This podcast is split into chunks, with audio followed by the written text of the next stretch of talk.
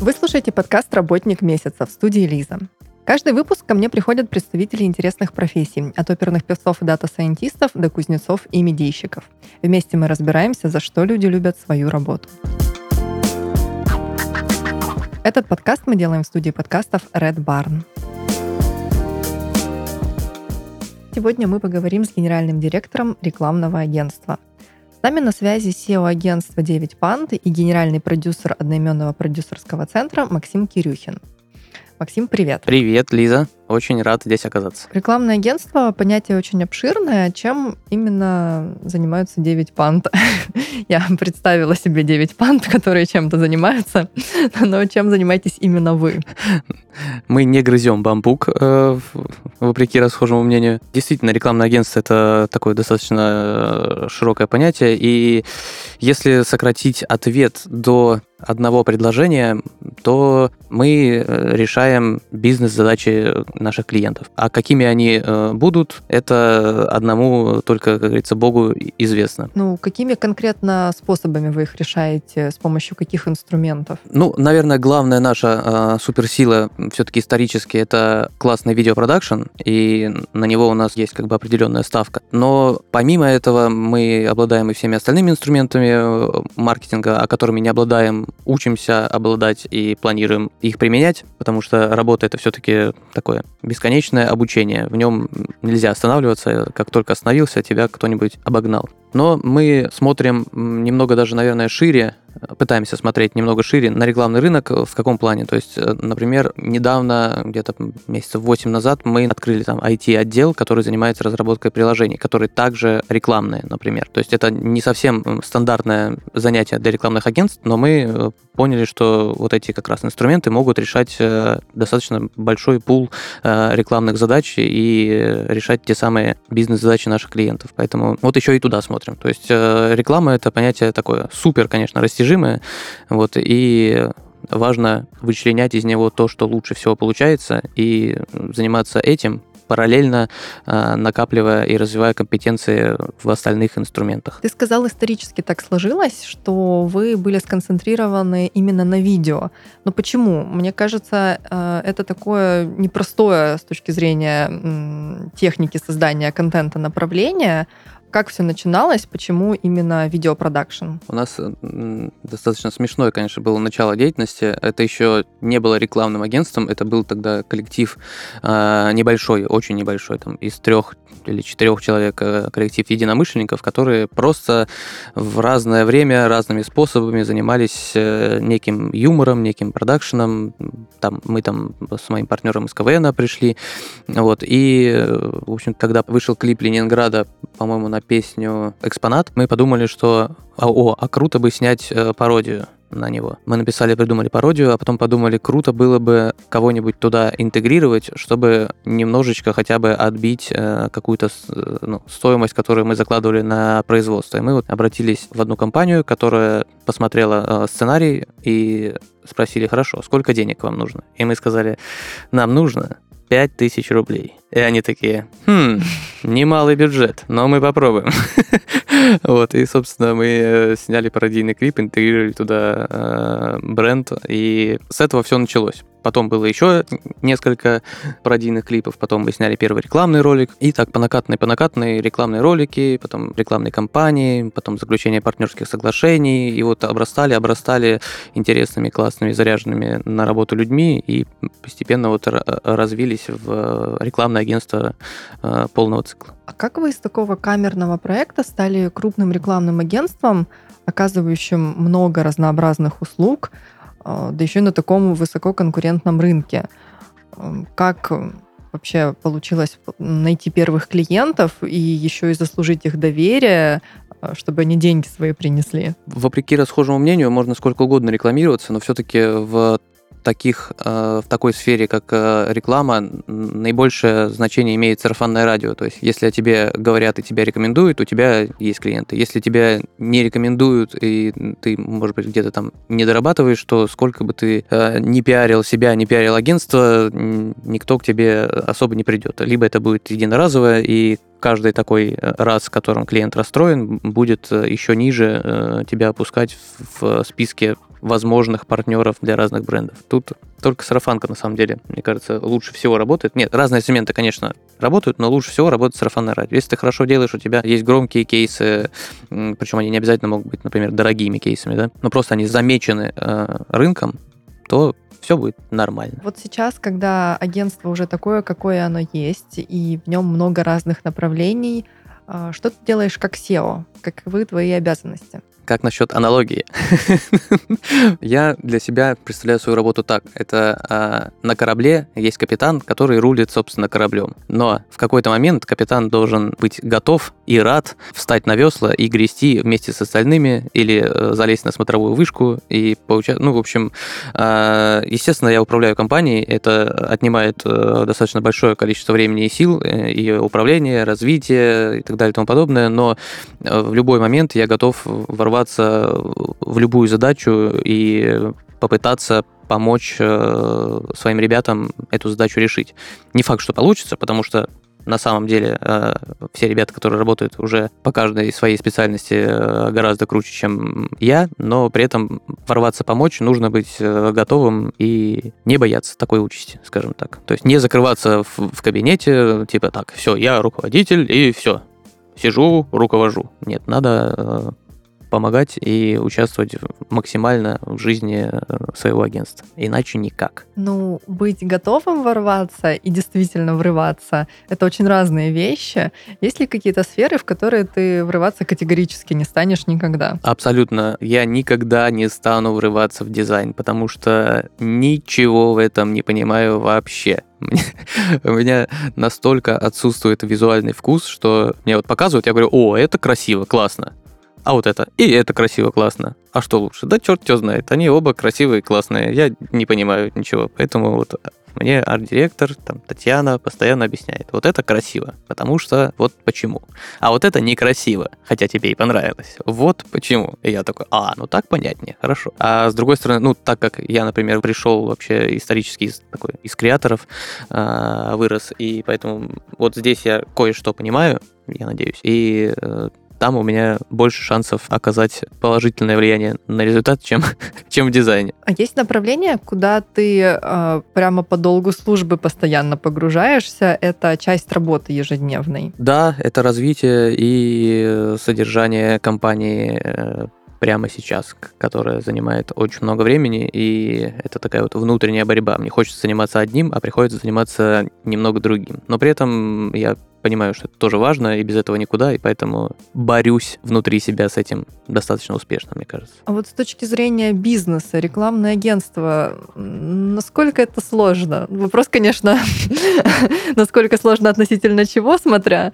но если в целом, много ли проблем, каких-то трудностей, бюрократии приходится рекламному агентству преодолевать э, именно как бизнесу? Очень хочется, конечно, сказать, что это супер сложно, и это самая сложная индустрия, но при этом я думаю, что представитель любой индустрии может так э, говорить про свой бизнес, потому что он в него погружен. С одной стороны, я могу сказать, ну, наверное, открыть кафе это не так уж и сложно, да? Закупаешь продукты, готовишь из них еду, и вуаля, все работает. Но э, я не погружен в этот бизнес, и я не понимаю, как он действительно работает изнутри. А там, я уверен, там столько подводных камней, столько проблем, которые рекламному агентству, может быть, даже и не снились. Поэтому э, за других не скажу, скажу, что рекламное агентство это сложно, но возможно. Возвращаясь к тому, что вы сконцентрированы на видео именно, хочу спросить про продюсерский центр 9 Пант. Почему решили его создать? Чем там занимаются? Что это вообще такое? Продюсерский центр — это тоже вот одно из новых э, направлений бизнеса, которое мы сейчас активно развиваем, потому что видим в этом достаточно большой потенциал. Мы хотим снимать сложно сочиненный видеоконтент, то есть это не реклама, а это полнометражные фильмы, это сериалы, YouTube-шоу. В общем, весь э, контент, который выходит, мы собираемся его производить. У нас там план уже расписан года на три с половиной вперед по производству и съемкам. И это тоже мы рассматриваем как рекламный инструмент. То есть э, мы хотим не просто производить интересный контент, мы хотим производить контент с интересными рекламными интеграциями. В этом как бы наша основная цель. То есть реклама же сейчас э, переживает достаточно такой сложный момент, когда люди постепенно меньше э, доверяют тому, что говорят им в лоб. Там, Купи этот продукт, он самый лучший. Ну, от этого уже отошли давно, да, но мы разделяем твои интересы, мы вместе с тобой на одной волне. Вот сейчас вот такая коммуникация происходит с клиентами, но при этом доверие все меньше. И инфлюенс-маркетинг тоже сейчас вызывает все меньше доверия, потому что люди, когда видят, что блогер что-то рекламирует, они понимают, ага, ему за это заплатили. Значит, доверять я этому, может быть, буду, но не факт. Поэтому мы делаем ставку на такие э, на сюжетные, скажем так, интеграции. То есть мы, например, в свои сериалы будем стараться э, меньше делать продукт плейсмента, где просто показываем некий продукт, да, а больше показывать интеграции сюжетно, чтобы человек соотносил себя с героем контента и примерял на себя позитивные флюиды от использования продукта, которым пользуются герои сериала или фильма, например. Я не очень понимаю, чем это принципиально отличается от продукт плейсмента, вот такие сюжетные интеграции. Продукт плейсментом, э, например, напичканы наши э, фильмы, там ну, елки, например, да, там вот очень, э, или, по-моему, у Тимура Бекмамбетова очень много продукт плейсмента в фильмах, это вызывает, ну, то есть это когда просто тыкают в лицо брендом, там, типа, по контракту обязательно показать такой-то бренд, 10 секунд, крупно и так далее. Вот, и с ним, в принципе, больше ничего не происходит. То есть, допустим, если это банк, то герой просто приходит в этот банк, и мы видим очень крупно эту вывеску.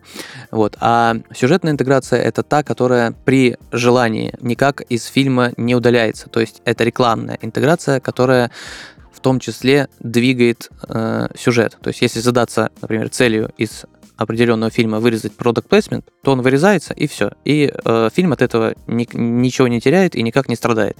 А если вырезать сюжетную интеграцию, то это влияет на сюжет, и фильм становится уже нецелостным. То есть вот в такие истории мы э, стараемся играться. Это э, сложно, мы себе отдаем в этом отчет, но э, при этом решили в эту сторону повоевать. Уже пробовали делать такие штуки? Да, попробовали на нашем, собственно, первом сериале полицейский с YouTube, который вот вышел в начале этого года. У нас было несколько интеграций. Некоторые это product placement, а, а некоторые это вот как раз э, сюжетные. То есть, например, один из героев э, играл э, в онлайн-игру про танки, скажем так. Вот. И если эту игру оттуда убрать, значит, сюжет не складывался, потому что на ней было завязано несколько сюжетных поворотов. И кроме этого была еще интеграция с букмекерской компанией 1xbet, где мы для них разработали такую бренд-маску, которая, с одной стороны, в противоречие словам, которые я сказал ранее, сюжет не двигала, но при этом хорошо вписывалась в мир, созданный в сериале. То есть э, у нас там внутри сериала есть YouTube-шоу, которое ведет собака, э, такой огромный, красивый доберман. Вот. И в мире сериала, э, собственно, самый главный и самый большой рекламодатель – это собачий корм 1xpet, то есть который, собственно, и рекламирует эта собака. То есть это супер эндемично э, собаке, это супер эндемично этому шоу, и в этом мире у ни у кого не возникает типа вопросов вот к этой ситуации.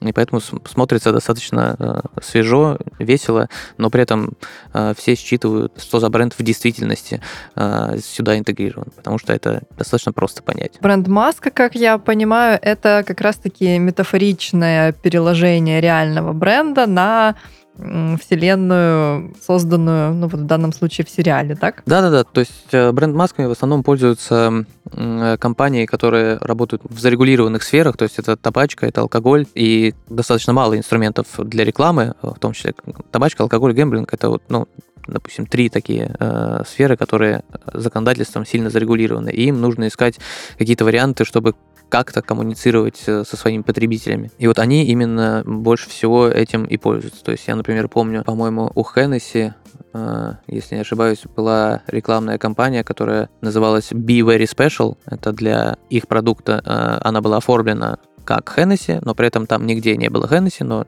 через Be Very Special как бы считывалось сообщение о том, что с вами коммуницирует Хеннесси. Будьте с Хеннесси. Будьте very special. А вот при использовании таких бренд-масок, органы, которые должны мониторить ситуацию на рынке рекламном, они ну, никак не могут заинтересоваться этой компанией, а, рекламной компанией, я имею в виду, и а, привлечь ее к ответственности за такого рода коммуникацию с потребителем. Она, конечно, очень такая косвенная, но в то же время те, кому надо, поймут, как говорится, и ну, в таком случае это все-таки получается действительно реклама табака, алкоголя или гемблинга, например. Ну вот как раз э, в этом-то и кроется плюс, потому что это косвенно, а у нас э, как бы можно сколько угодно догадываться о том, кто это сделал и для чего, но чтобы что-то доказать, нужно собрать ту самую доказательную базу. И в случае с бренд-масками это достаточно э, сложно, скажем так. Поэтому я думаю, что законодательство в обозримой перспективе, конечно же, будет э, у нас рекламное идти в ту же сторону, в которую оно сейчас идет, в сторону ужесточения. Вот, но э, пока как бы есть место для маневра. Пока мы далеко не ушли от э, сериала «Полицейский с Ютуба», хотелось бы его обсудить. А, почему вы его вообще стали снимать именно в такой концепции, как ее разработали, зачем? И в целом, какие цели перед собой ставили, кроме коммерческих, если они были? Есть ли тут цели художественного плана? Да, конечно. Мы, в общем-то, вынашивали идею о том, чтобы создать продюсерский центр и заняться производством вот такого контента достаточно давно. И э, вот где-то чуть-чуть больше года назад э, мы, наконец, начали искать кадры для этого мероприятия. И первый, кто нам понадобился, это нужен был шоураннер-креативный продюсер, который уже занимался э, запуском полноценным сериала сериалов. У нас было несколько идей сериалов, которые мы хотели снять. У нас было много знакомых э, сценаристов, э, но как бы вот самые мои крутые сценаристы из тех, кого я на тот момент э, знал, а может быть и знаю сейчас, комплимент им э, отвесить никогда не э, поздно. Никогда, ну, никогда, никогда не поздно. А, вот, они сказали, что все-таки лучше, конечно, с опытным шоураннером это делать. Они могут попытаться, но не факт, что получится, а с шоураннером получится. Вот, поэтому мы встретились как раз с шоураннером, которого они посоветовали. Вот, рассказали ему свои идеи, на что он сказал, что идеи наши все классные и действительно стоящие, но они долгие. Вот, а так как мы хотим, ну, то есть это большие проекты, да, в которых там много серий, у которых долгий цикл девелопмента и потом потом производство тоже не быстро. И он предложил, э, так как мы хотели только попробовать, так сказать, пощупать э, эту почву, говорит, давайте мы начнем с какого-нибудь небольшого проекта. Мы говорим, хорошо, а с какого? И он говорит, вот у меня была вот такая идея. И рассказал э, Влад нам про идею шоу «Пес вопрос», который ведет собака, и про некую историю вокруг него, что там аналоговый полицейский попадает в это шоу, и у него там мир полностью переворачивается с ног на голову, значит, он в этом как-то существует. То есть была вот такая идея, и эта идея изначально была где-то вот на 4 серии по 20 минут. И мы такие, вау, это же круто и очень смешно. Давай мы начнем как раз вот с этого. И вот эту идею, собственно, и довели до логического завершения, до ума, сняли, выложили и показали всем. Сейчас вы хотите продолжение снимать или пробовать какие-то другие концепции реализовывать? Да, мы э, уже готовимся к съемкам продолжения. Сейчас э, та самая стадия девелопмента пишется сценарий. Съемки у нас назначены на начало 2022 уже года. И я думаю, что весной мы все увидим большое продолжение. Как и обещали в анонсе, это будет 8 серий, потому что зрители хотят больше. Мы тоже хотели больше в комментариях. Они нам все писали, почему только 4 серии. Да потому что, блин, так получилось. А, собственно, а зачем мы его э, сделали и что мы хотели проверить на этом проекте? Мы хотели, в принципе, проверить вообще все, что связано с выпуском сериала. То есть это, ну, понятное дело, что, во-первых, как он пишется, как снимается, что для этого нужно. Во-вторых, как его раскручивать э, с нулевых позиций на нулевом, на новом канале э, для YouTube, какие инструменты для этого привлекать, как интегрировать туда бренды, как с ними на эту тему правильно общаться, потому что это тоже очень такая нетривиальная задача. С одной стороны, когда э, к тебе приходят за рекламой, и уже через месяц они видят результат, то здесь ты приходишь к бренду и объясняешь, что это стоит вот столько, а результат вы увидите гораздо позже, чем в случае с классической рекламой. То есть, да, если мы договоримся, то где-то э, продукт они увидят года через полтора. А понятное дело, что и у них там своеобразное бюджетирование маркетинговых расходов, и, но и нам нужно тоже что-то что-то закладывать, чтобы понимать, сколько денег мы можем потратить на этот сериал и какого качества этот сериал, э, соответственно, будет в итоге получаться. Потому что тут, естественно, как и любую рекламу, как и, в принципе, ну, практически любой контент можно снять один и тот же э, за совершенно разные деньги. Вопрос только в конечном качестве. Вот, собственно, вот все эти, бесконечное количество гипотез мы и должны были на этом сериале проверить, потестить и понять, хотим ли мы в этом направлении двигаться дальше. Проверили, потестили и поняли, что хотим двигаться дальше. Но, тем не менее, вы не переориентируетесь пока что полностью на продюсерский контент, а продолжаете также работать и с съемками по заказу рекламодателей. Да, да, конечно. Это просто диверсификация э, бизнеса и проба чего-то нового, в чем мы чувствуем какой-то достаточно большой потенциал. Вот если говорить о втором, о рекламном контенте, Судя по кейсам на сайте, вы много работаете с индустрией спорта. Это клубы, букмекеры, какие-то спортивные объединения. А почему так? У вас какая-то особая экспертиза в этом направлении есть? Да, в спортмаркетинге мы, у нас на самом деле очень хорошая экспертиза за э, эти годы сложившаяся. Она э, происходит, собственно, от того, э, кто был нашим первым клиентом и остается нашим самым большим и любимым клиентом. Это все-таки букмекерская компания 1xbet, и так как она работает в мире спорта, соответственно, и мы работаем в мире спорта. И именно в этом у нас и, собственно, больше всего опыта и понимания, как устроен э, спортивный маркетинг в мире. Производство контента для спортивных проектов чем-то принципиально отличается от любой другой сферы? Да, да. Особенно если мы говорим о э, создании контента с футбольными клубами. Причем, на самом деле, не столь важно, это российские клубы или э, супер популярные зарубежные клубы, то есть там условно Барселона, Челси, Ливерпуль, с которыми мы снимали ролики, или это Динамо, Локомотив, э, Зенит, э, Краснодар. То есть там э, основной актив этих футбольных клубов, да, понятное дело, что это суперзвезды, это футболисты. А у них, как правило, очень мало времени. И реклама, и съемки в рекламах для них, конечно, это определенная опция их контракта, но с другой стороны, времени на это они э, супер много ни они, ни клуб э, не выделяют. Поэтому если мы снимаем обычный, э, скажем так, постановочный ролик, где э, к нам приходят актеры на смены по 12 часов, и мы, в принципе, можем в рамках этой смены снимать их сколь угодно долго и много, то футболисты приходят, допустим, на 10-15 минут. И если ты не успел снять что-то за 10-15 минут, то все, больше ничего нельзя сделать с этим. Никто снова к тебе не вернется. И как быть в таком случае, если вот действительно такая ситуация, что снимаете для э, спортивного клуба, пришли спортсмены, вы там что-то отсняли, но оно как-то не очень хорошо получилось, допустим, э, не совсем то, что ожидали, и вот в итоге они не хотят приходить снова. Они не то, что не хотят, они, они не могут. То не могут. У тебя да. есть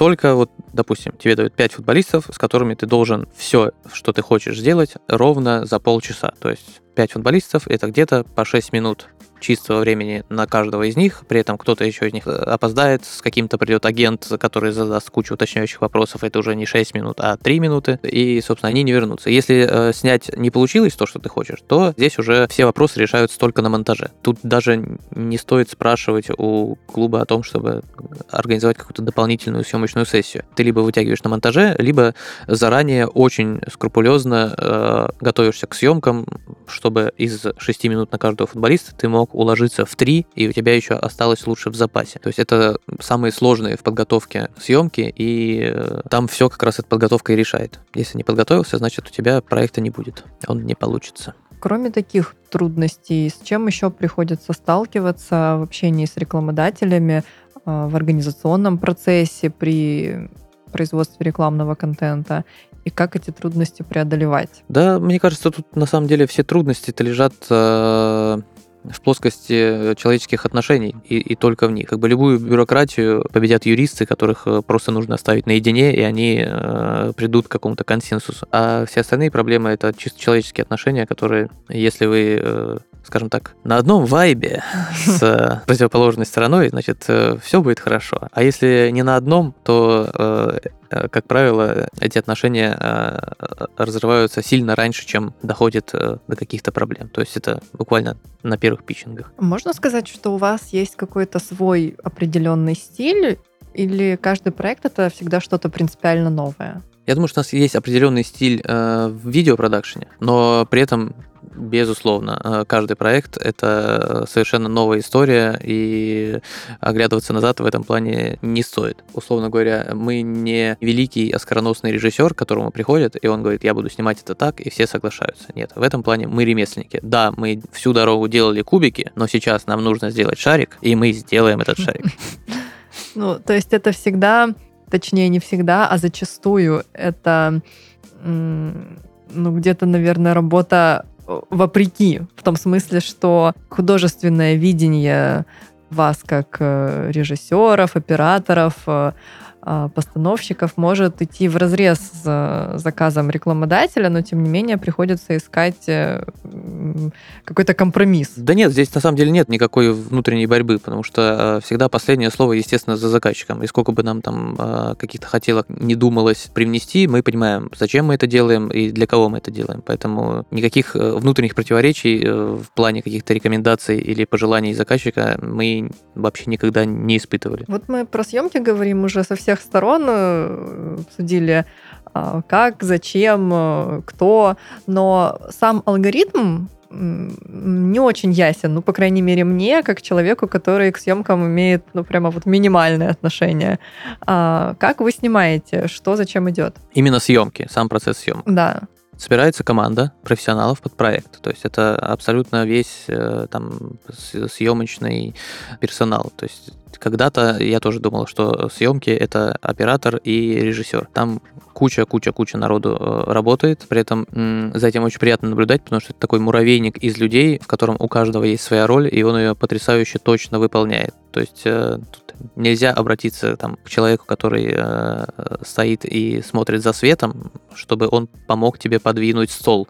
То есть для этого есть э, художники-постановщики, и они никогда не пересекаются кастовое общество, как, как, как в Индии. И весь этот муравейник жужжит, э, работает, каждый занят своим делом, и, и на выходе получается некий продукт. То есть съемки идут, они могут идти по-разному, они могут идти несколько часов, они могут идти несколько дней, они могут идти супер длинную смену в 20 часов э, подряд, если нужно очень быстро э, закрывать проект. Снимается, переходит в монтаж, и через какое-то время получается продукт какие-то необычные, самые запоминающиеся проекты были, может, самые технически сложные, вот на конкретных примерах, чтобы еще больше углубиться в тему. Да, у нас э, был супер сложный проект, э, за который даже никто браться не хотел из э, таких профильных специалистов. Они э, все, э, когда мы предлагали им, они говорили, что это невозможно, ни в ваши сроки, ни в принципе, скорее всего, это невозможно. Но в итоге получилось. Это большая однокадровая реклама 1xbet для всего мира. Ролик шел 2 минуты 43 секунды, и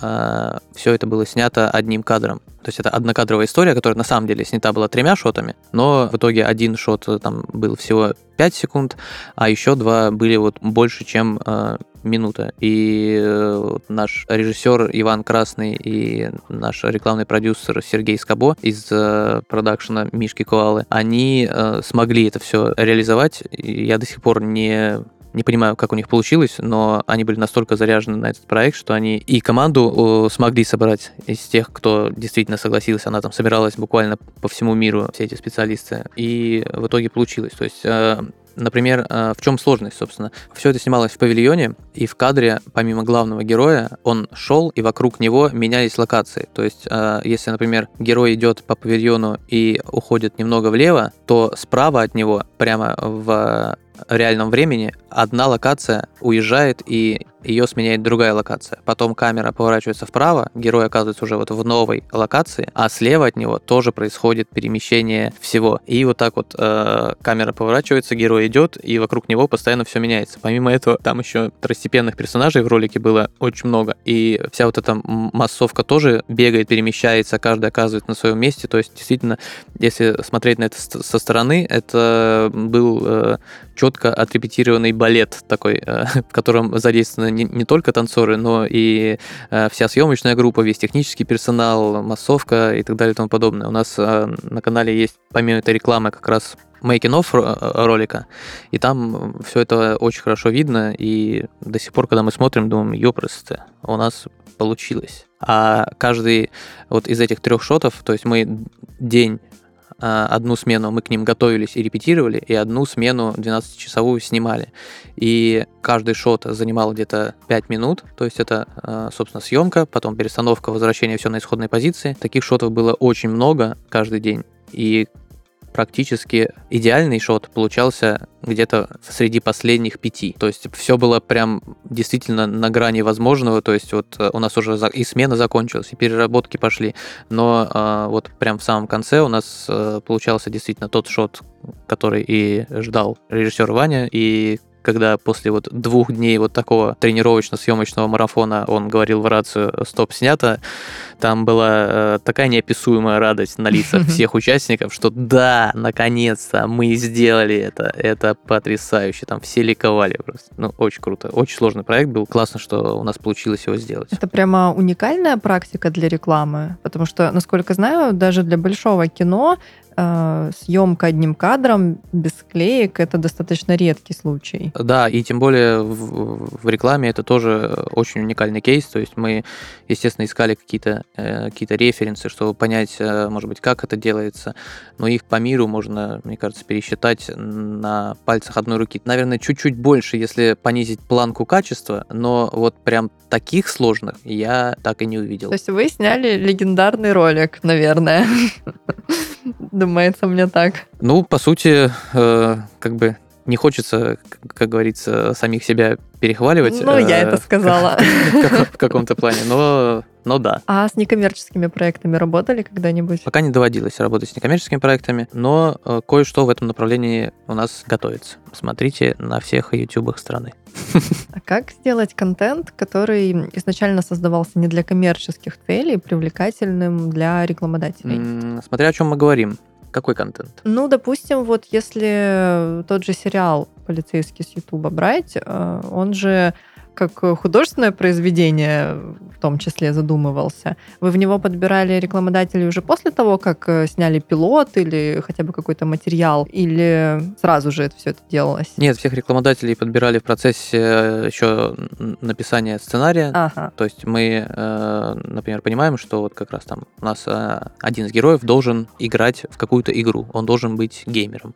Вот. И мы начинали шерстить рынок игр. Мы понимали, что герой, один из героев героев у нас красится, делает мейкап, и начинали смотреть туда. Мы понимали, что э, мы хотим сделать какую-то супер смешную интеграцию, и чтобы это было эндемично собаке, и мы, естественно, пошли к нашему давнему партнеру, э, потому что они как раз э, обладают той степенью самоиронии, которая была нужна для, для того, чтобы вписаться, вписаться в этот проект. Ну да, тут еще не всем брендам подойдет такой tone of voice, потому что смешно себе подавать, хотя и большой тренд, но тем не менее, мне кажется, многие компании еще до него то ли не дошли, то ли не доросли, как-то не хотят, не пытаются в сторону юмора себя двигать. Да-да-да, ну тут даже не про юмор, мы выпускали статью, что юмор не всегда а, даже если компания к нему готова, он не всегда уместен. То есть условный Mercedes э, не может позволить себе юмор, потому что это э, их машины их продукт это вообще не про юмор. Это все-таки э, статус, престиж и так далее. И им это не нужно ни в какой мере, как бы смешно это ни было. Вот. Но с другой стороны, да, у нас, мне кажется, в России есть небольшая проблема с тем, что отсутствует даже возможность некой самоиронии, но в последнее время приятно наблюдать за тем, что через эту грань многие переходят. В этом плане, мне кажется, очень помогает двигать индустрию э, Саша Гудков потрясающий, который вот они на себе, на своем имени э, помогают э, компаниям развиваться в этом направлении. Вы не думали запустить свою видеоплатформу и выпускать свой эксклюзивный контент именно на ней? Ну, если бы я сказал, что мы об этом не думали, я бы соврал. Мы, естественно, об этом думали, а, естественно, мы смотрим в этом направлении, но тут тоже важно понимать, что нам бы очень, конечно, хотелось выпускать э, свои сериалы на своей OTT-платформе.